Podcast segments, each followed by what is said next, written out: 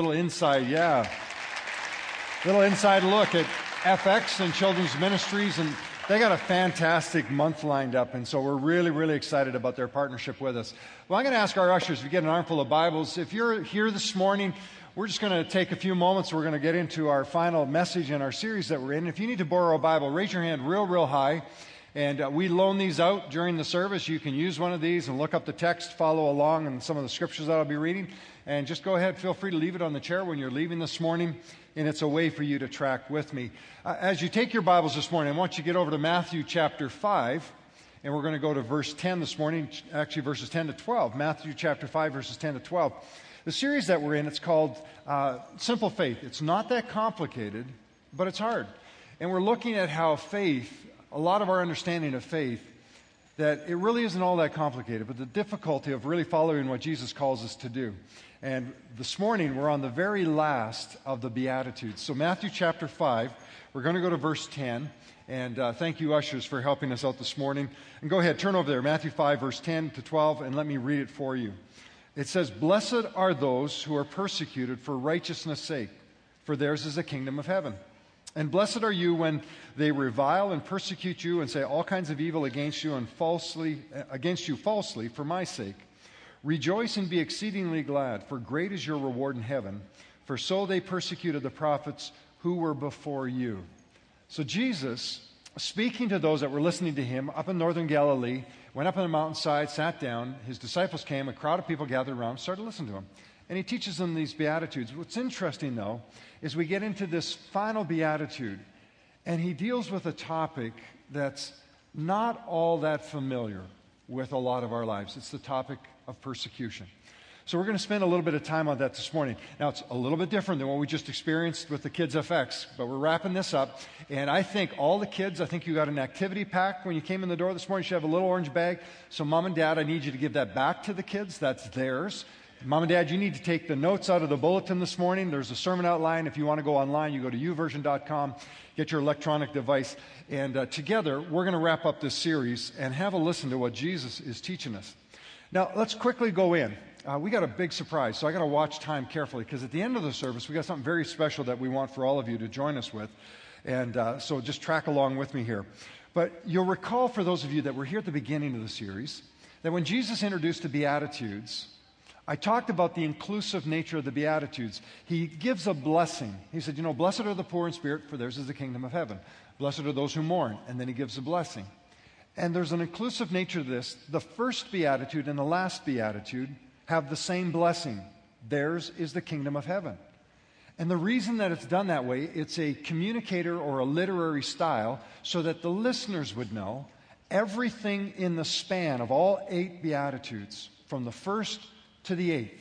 All of them fit together. You don't pick one and say, that's my favorite beatitude. What Jesus was driving at, all of these beatitudes are the fundamental principles, the essence of the kingdom of God. People always ask, you know, what's the kingdom of God like? What should it really be like?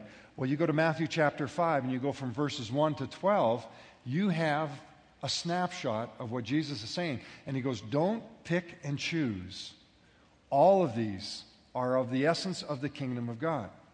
So, as those that were listening to Jesus were picking up on this, we now get into this eighth one, and we're learning. They're building blocks week by week by week, they build on one another.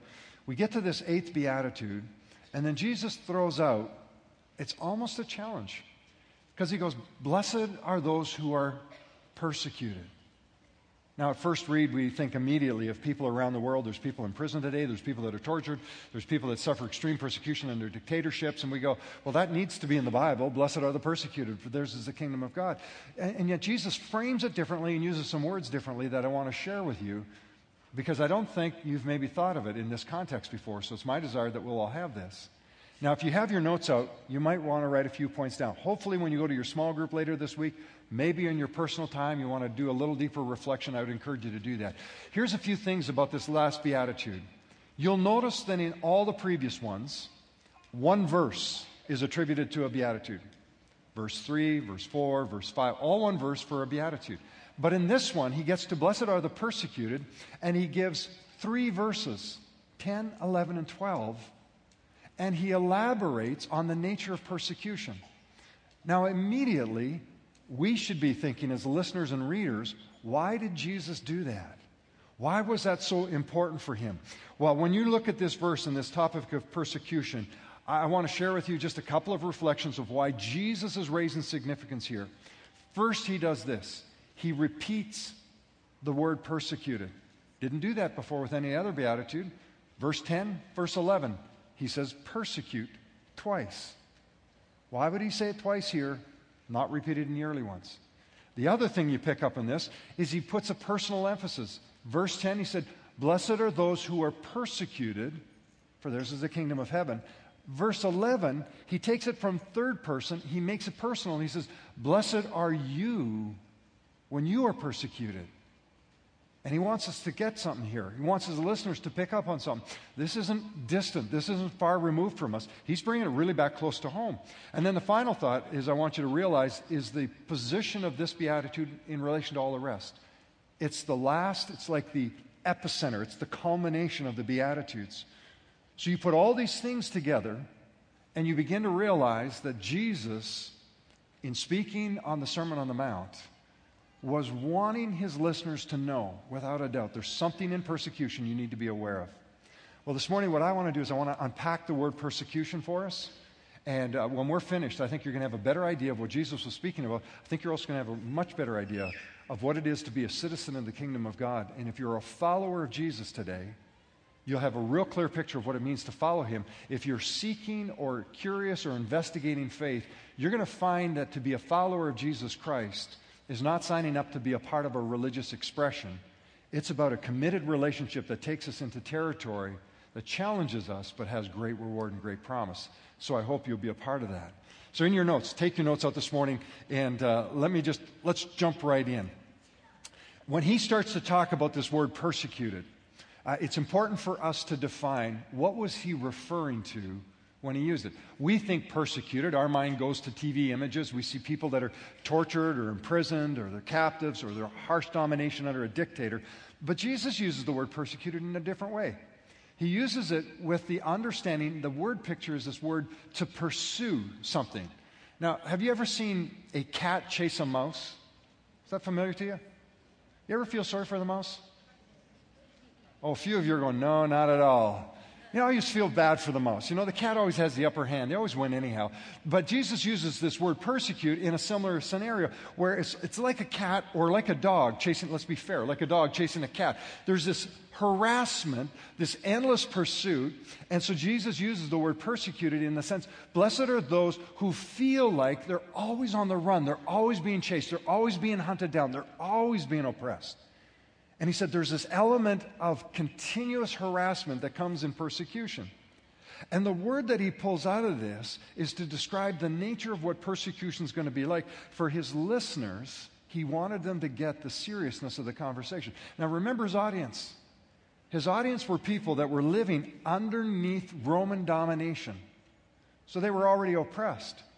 No doubt, no doubt, those listening to Jesus, you know, when he's saying, Blessed are the persecuted, for theirs is the kingdom, there are probably people sitting there going, Yeah, that's good. Carry on, Jesus. Because, you know, we're persecuted.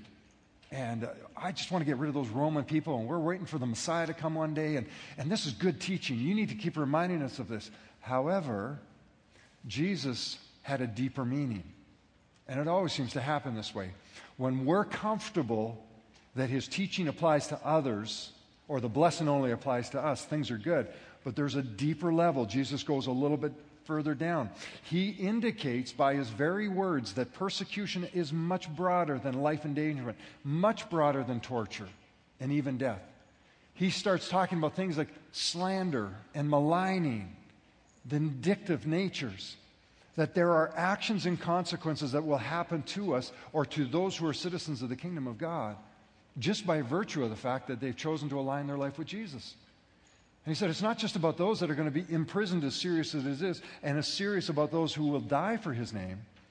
But he goes, the kingdom belongs to those who are the persecuted.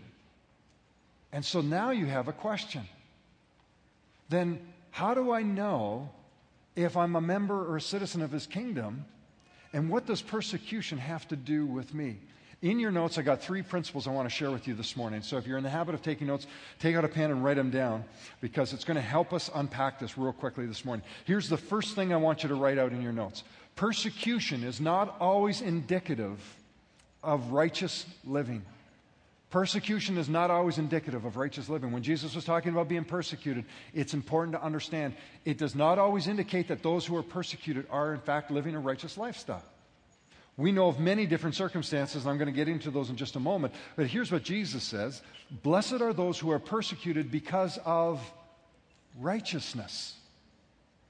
He said, The ones who are persecuted for righteousness are those who receive the blessing of the kingdom. Now, why would I point that out this morning? For this reason. I think a lot of us look at persecution in our Western mindset, and we have applied forms of persecution to our life, worn a badge of honor that we embrace because we're followers of Jesus, and we've maybe misplaced the nature of persecution. So, again, let me quickly explain for you. I think there are some times that we are persecuted has nothing to do with our righteousness and has a lot more to do with our character flaw or an ignorant personality. Think about that. That there are times that I think people experience what they feel is persecution, and really it's got more to do with their stubbornness, that they're obstinate, they're argumentative, they're rude, they're pious. You know, they just, everything they do. Have you ever been in a conversation with a person and you get so frustrated with them because you just can't have a good exchange and a good conversation with them, and they become so opinionated and so dominating, and then you just want to walk away from them. You ever feel that way? Don't look at anybody, just look at me right now. Yeah. Sure, we've all been there. And there are even people in religious expressions, even in the church, maybe even in our church, who get so rude and obnoxious and so defiant about their position that people don't want anything to do with them anymore. And if you find your circle of friends or influence beginning to shrink, before you wear a badge of honor saying, Blessed are those who are persecuted for, you know, Jesus said, Blessed are those who are persecuted for righteousness. It just might be you have a character challenge going on. And there are times that I see this where I see people become so argumentative and defiant, it's got nothing to do with righteousness. And then people don't want anything to do with them anymore. And then the way that we kind of put a little bit of salve on our wound is we go, Well, Jesus said I'd be persecuted, and I guess I'm blessed now because I'm going to be a part of the kingdom of God. No, no, no, no, no. Before we go there, let's make sure that we're not being persecuted because we just have a, a you know, our personality is just a little off. That is really something that happens to a lot of people. I think there's another one that we have to watch for. Jesus said, Blessed are those who are persecuted because of righteousness. But he didn't say, Blessed are those who are persecuted because they chose to get involved in a cause. A little fine line of distinction here. See, some people look at their activism and they become persecuted because they align themselves with activism. Nothing wrong with supporting a cause if you truly believe in it. Nothing wrong with marching and petitioning and protesting within proper law and proper order. Nothing against any of that. Jesus didn't push back against that. But he was speaking to the fact that don't mistake activism and persecution for activism as persecution for righteousness. Why is this so critical? Who was sitting in the audience? You have in the audience Simon the Zealot. Simon was looking to overthrow. He was an insurrectionist. He wanted Rome out of power. He wanted the Jewish monarch to be reestablished. He wanted Jesus or the Messiah to come and rule. And so Simon the Zealot is right there in the audience. Jesus speaking in about, Blessed are those who are persecuted for righteousness. Simon would have been thinking, Man, you know, I'm persecuted. But his persecution was all about activism and supporting a cause. So you got to watch. There's a real fine line of distinction because sometimes we look at the persecution and the blessing that comes with that, that Jesus speaks of, and we may misapply that to our lives, and that can happen right here. Not only is it in the area of the cause, but I think we need to look at the area of religion. Jesus didn't say, Blessed are you when you are persecuted because you are religious. He said, When you are what? Righteous. There is a difference. You, you know this, right? There is a difference between being religious and righteous. Righteousness is about a heart and a relationship with God. It's about purity and pursuing the kingdom of God with the, uh, the innocence of a child, but with all of the integrity that Christ calls us to. A lot of people are persecuted because of religion that has a little to do with righteousness. Now, some of it does, but we have to be very, very careful. I grew up in a home, uh, those of you that are part of the church, you know my story. I grew up in a pastor's home, and we were always, as children, we had to be the ideal example for the rest. I don't know why that is. Uh, we always had to be the ideal example for the rest of the church. So our parents would try to make sure that we had always aligned. When I grew up, just to give you a little sample of what I'm talking about here, uh, there are certain do's and don'ts in church that I could never find in the Bible. Have you ever found any of those statements? There are things that we're expected to do and not to do that aren't in the Bible, and it used to confuse me as a kid. Now, Sunday was, this also confused me, but I've since figured it out. Sunday was our, what we called our day of rest, known as the Sabbath. But of course, I always knew the Sabbath from the Jewish perspective. So I figured that one out eventually. But on Sunday, our day of rest, when as kids we would want to go out and play, we were told no. Anybody else ever told no? Thank you. Yeah, good. Three of us start therapy group right after church. We were told, no, you can't do that. And we go, well, why not? Now, I'm not talking about going outside and, you know, like riding your bike or playing jacks or skipping a rope or something like that. I'm talking about if we want to do something organized. There are times I'd want to go skating with my friends or get a game of hockey together. We were told, no, you can't do that because today's a day of rest. And I go, okay, well, what's that got to do with our faith? Well, no, you can't do that because then if other people see you doing that, then they'll start to do that, and then all of a sudden the day of rest is all gone. And we legalize activities and responsibilities that have nothing to do with righteousness. And I have a feeling, like, here, quick show of hands. How many of you have been sort of around church life for more than 10 years? Raise your hands, real quick. All right. You guys ever bump up against legalism? All right, enough said. So we got to be careful when it comes to persecution. Jesus was not saying, Blessed are you when you are persecuted for religion. You know, when your parents disciplined you for violating the do's and the don'ts. Jesus said, Blessed are you when you are persecuted for righteousness. So again, he's going back to the purity and the innocence of what it is to be a part of the kingdom of God. And so we really need to track and to watch with that. I think there's another area that we have to watch for as well. It's around this area of political activity. Some are persecuted for their involvement in political expressions and political activity. I, right now in the news, you know, we're told to pray for the peace of Jerusalem, and we do. God's got a plan and a purpose for the Jewish nation. He's got a plan for the Middle East and the Near East, and we watch that very, very carefully. But we also have to look at our world and look in reality at Jesus' world. And I think sometimes persecution comes because of political activity, not necessarily righteous activity. If you look at what's taking place in Israel, between Israel and Hamas and all that's taking place, most of that has to do with the world of politics. Very little of it has to do with the world of righteousness. In fact, I had the privilege of sitting in with a number of the leaders in Jerusalem, and they talked about very openly secular Jewish politics. So it wasn't about the pursuit of righteousness. Now, we pray for the peace of Jerusalem, but we also pray that everyone would have the knowledge of Christ and come to the light of peace that he offers all of us. Go back to the time of Jesus when the people listening to Jesus speak the Beatitudes. And Jesus said, Blessed are those who are persecuted because of righteousness, for they will inherit the kingdom of God. The Jews at that time were being persecuted not so much because of their righteousness but because of the political alliances, their disobedience, their lack of trust in God, that Rome had come in and taken over, and it had been a series of different nations that had ruled over top of them.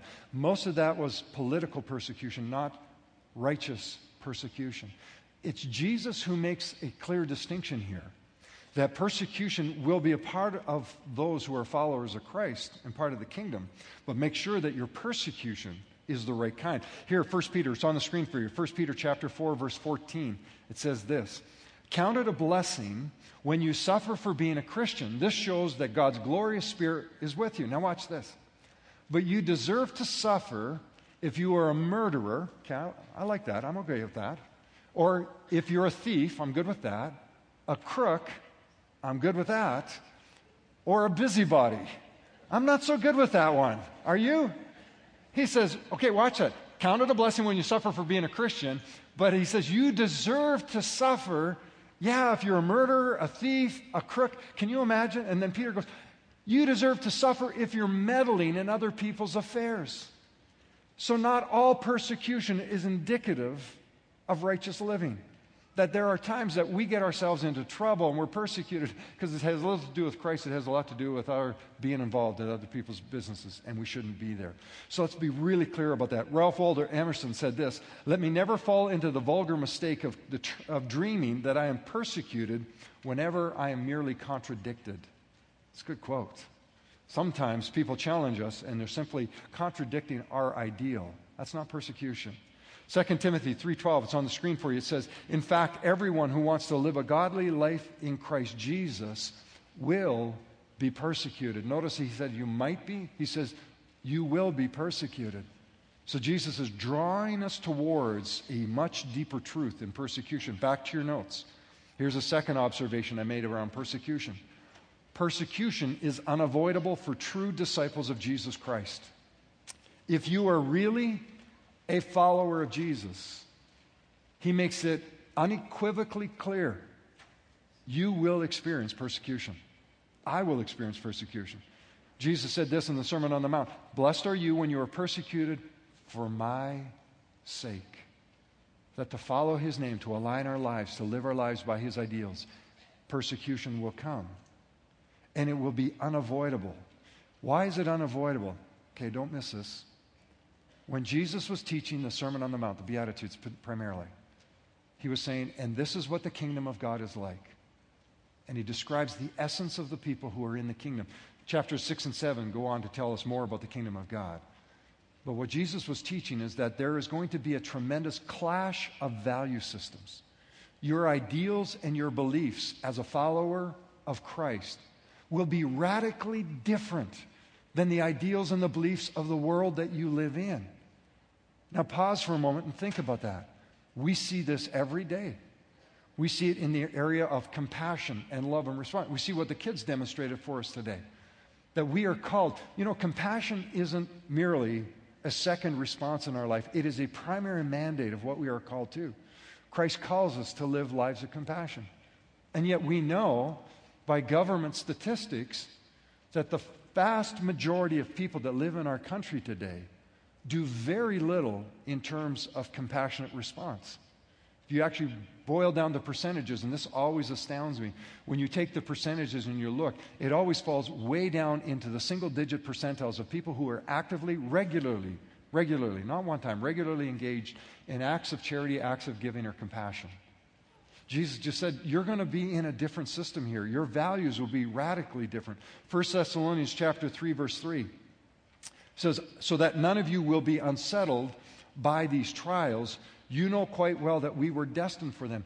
Jesus was preparing, and Paul was writing to the new believers saying, You need to be prepared that as a true disciple of Jesus, you will be persecuted in many different forms. And it won't just be life and endangerment and the threat of death.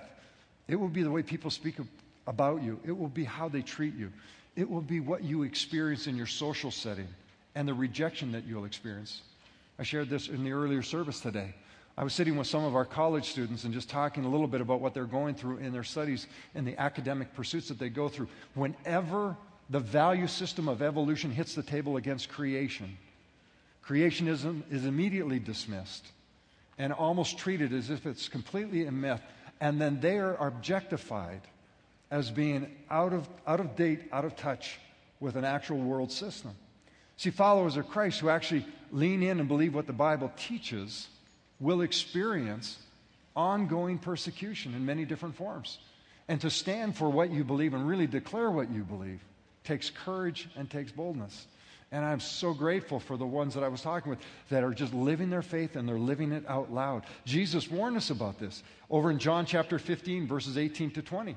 He said, If the world hates you, keep in mind that it hated me first. If you belong to the world, it would love you as its own.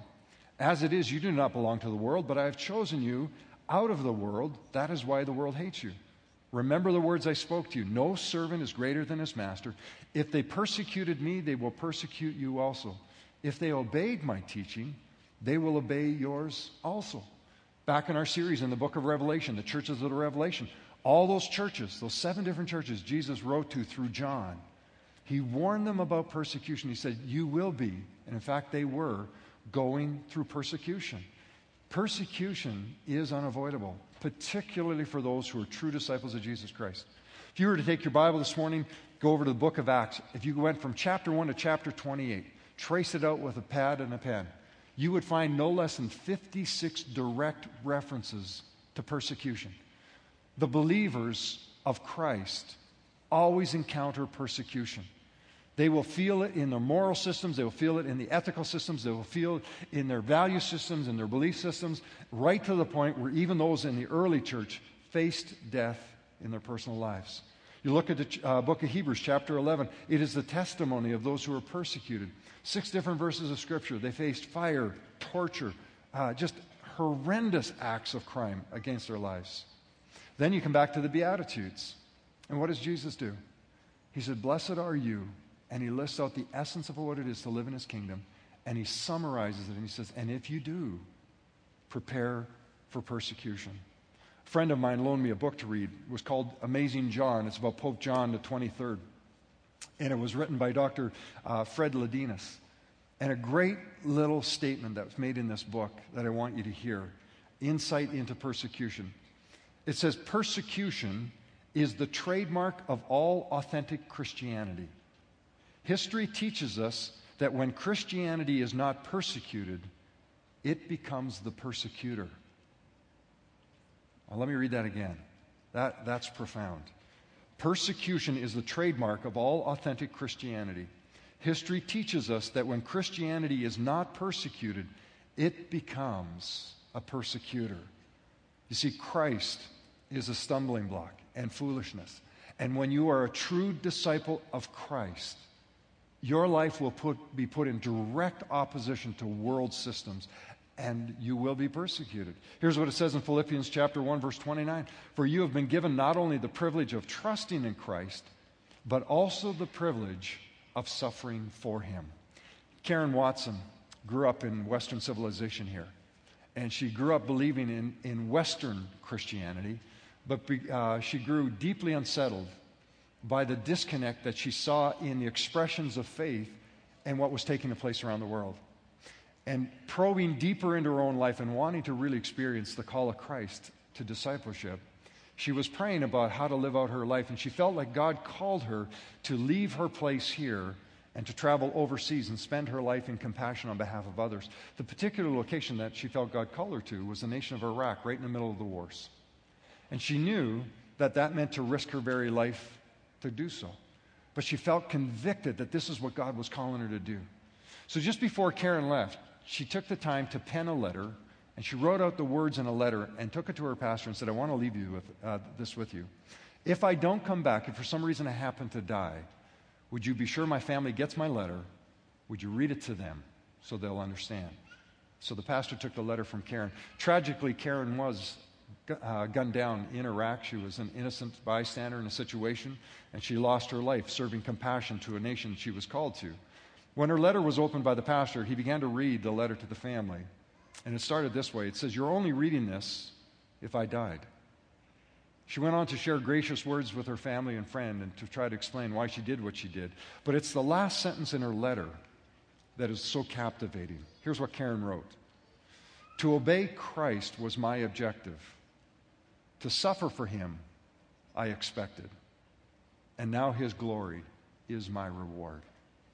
What a powerful insight from a woman who understood when Jesus said, Blessed are those who are persecuted because of righteousness. She knew it had to be a part of her experience.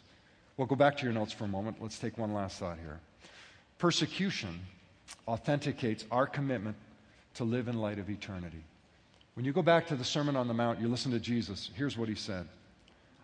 When he talked about being persecuted, he added a qualifier. He said, I want you to rejoice and be exceedingly glad, for great is your reward in heaven. Now remember the audience. These were men and women, children, young adults, listening to Jesus. They're wrestling with this word Blessed are those who are persecuted. And then he adds this value in there and he goes, I want you to rejoice and be exceptionally glad, for great is your reward in heaven. And the only takeaway you can possibly find in here is that Jesus was reminding us that persecution authenticates our commitment that we don't live with our eyes fixed on this temporal world. We live in light of eternity. That what we experience right now, what we live through today, is a reality, but it doesn't control, dictate, or determine our ultimate destiny. That our destiny is firmly fixed in Christ. The Bible repeatedly reminds those who choose to follow Christ keep your eyes fixed on things above, keep your heart and your mind fixed where Christ is. Jesus didn't see persecution as something to be avoided or a reason to feel despondent, a sign of weakness, or a form of spiritual deficiency. He never told those that were experiencing persecution to beat themselves up as if they missed something. Rather, it was quite the opposite. He said, When you're persecuted, rejoice. Because if you are persecuted, you have this authentication of your faith taking place. You are bearing the marks of those who know that their eyes are fixed on an eternity and they're not living in a temporal realm and they're not being consumed by a temporal realm. See, when we are persecuted, then we should rejoice. Rather than building bigger empires, amassing bigger fortunes, or chasing the temporal pleasures in life, disciples of Jesus have their hearts and their minds and their souls and their spirits firmly fixated on a much better future than what they experience today. Now, let me go back just for a moment and then we'll wrap it up. A little bit earlier, I talked to you about the churches in Revelation. And we had a series when we went through those uh, seven churches and we talked about sort of the extreme persecution they had. When Jesus wrote to them, he wrote these words. It's on the screen, Revelations chapter 2, verse 10. He said this Don't worry about what you will suffer. The devil will throw some of you into jail, and you'll be tested and made to suffer. But if you are faithful until you die, I will reward you with a glorious life. If you are faithful until you die. I'm going to leave this up just for a real quick moment. We often read our Bible in a very disjointed manner. Uh, we'll read sections or passages and we'll disconnect context from each other. But I want to tie some strings together that might help you a little bit. We know that Jesus appeared to John when John was the Isle of Patmos and he gave him the words to pen to speak to the churches in you know Asia Minor Macedonia. So John was like their pastor and John of course was one of the disciples. Now start connecting a few th- uh, thoughts here. If John was still alive when Jesus appeared to give him those words, there is a very high, high probability that some of those that were in attendance on the day that Jesus was in northern Galilee teaching the Beatitudes on that beautiful, serene mountain hillside, there's a high probability that those that heard Jesus were in fact in this church when Jesus repeats the same words one more time. That if John were still living, could it be that maybe one or two or three or maybe more that heard Jesus teach the Beatitudes were in the church in Smyrna, and all of a sudden Jesus says one more time, Don't worry about what you will suffer. The devil will throw some of you into jail and you'll be tested and made to suffer, but if you're faithful until you die, I will reward you with a glorious life. And if in that moment there was not an immediate connection back to Matthew chapter 5, where they were on the side of a hill in Galilee, and Jesus said, Blessed are those who are persecuted because of righteousness, for theirs is the kingdom of God. What an incredible blessing we are given. It actually is juxtaposed against the season we're celebrating, isn't it? I even thought about the contrast of the message and sort of the beginning of the, the service today, but somehow they're almost appropriately connected together. Because we can get lost in the celebrations and the peripheral and the temporal seasonal activities of our faith and forget that the rudimentary part of our faith is the call to remain true in the face of persecution. And I think persecution is even a little bit higher than when we say Merry Christmas and somebody says Happy Holidays. I'm not quite sure that's the level of persecution Jesus was getting to. But you do know what I mean. For you are blessed when you are persecuted. But you are only persecuted when you are truly living as a disciple of Jesus Christ. And that's what Jesus calls us to. And that's really the essence of what it means. And in those moments, Jesus said, Rejoice. It means leap for joy. Express out of your heart the, the pure um, enjoyment of following Christ to the depth of this level. Acts chapter 5, verse 41, it says this The apostles left the Sanhedrin rejoicing because they had been counted worthy of suffering disgrace for the name. 1 Peter 1 6, it says, In this you greatly rejoice, though now for a little while you may have had to suffer grief in all kinds of trials. And then 2 Corinthians chapter 4, verse 17, it says, For our light and our momentary troubles are achieving for us an eternal glory that far outweighs them all. You see, the Bible over and over repeats this. We are foreigners, strangers, aliens, sojourners, temporary residents. Sometimes we allow the temporal to mask the eternal. And sometimes we lose sight of the fact that we live in light of an eternity, not in light of today. And when you live in light of eternity, it will bring you face to face with some challenging days. But Jesus said, in light of all of that, rejoice, because it is proven that you are, in fact, my disciples. Not a bad beatitude to embrace today, and not a bad ideal for us to live to. Amen? Well, let's pray together. So, Father, this morning, as we look at the depth of the teaching that Jesus brought on the Sermon on the Mount, it really is, in some ways, quite appropriate that as we're about to see people spend billions of dollars on temporal forms of happiness, that we would somehow temper the level of our engagement in something that is so fleeting, but rather that we would fix our eyes back again on Jesus, the author, the perfecter of our faith, that we would realize that to live as citizens of your kingdom it may call us into a season of persecution. Maybe not life and death and torture and imprisonment, but certainly if we live according to your word, there may be those that would sp- speak ill. There may be envy. There may be jealousy. Or we may be rejected. But in that, we will find the way to rejoice because our heart's desire is to truly live as your disciples the way you call us to. And so we pray that this morning in Jesus' name. Amen.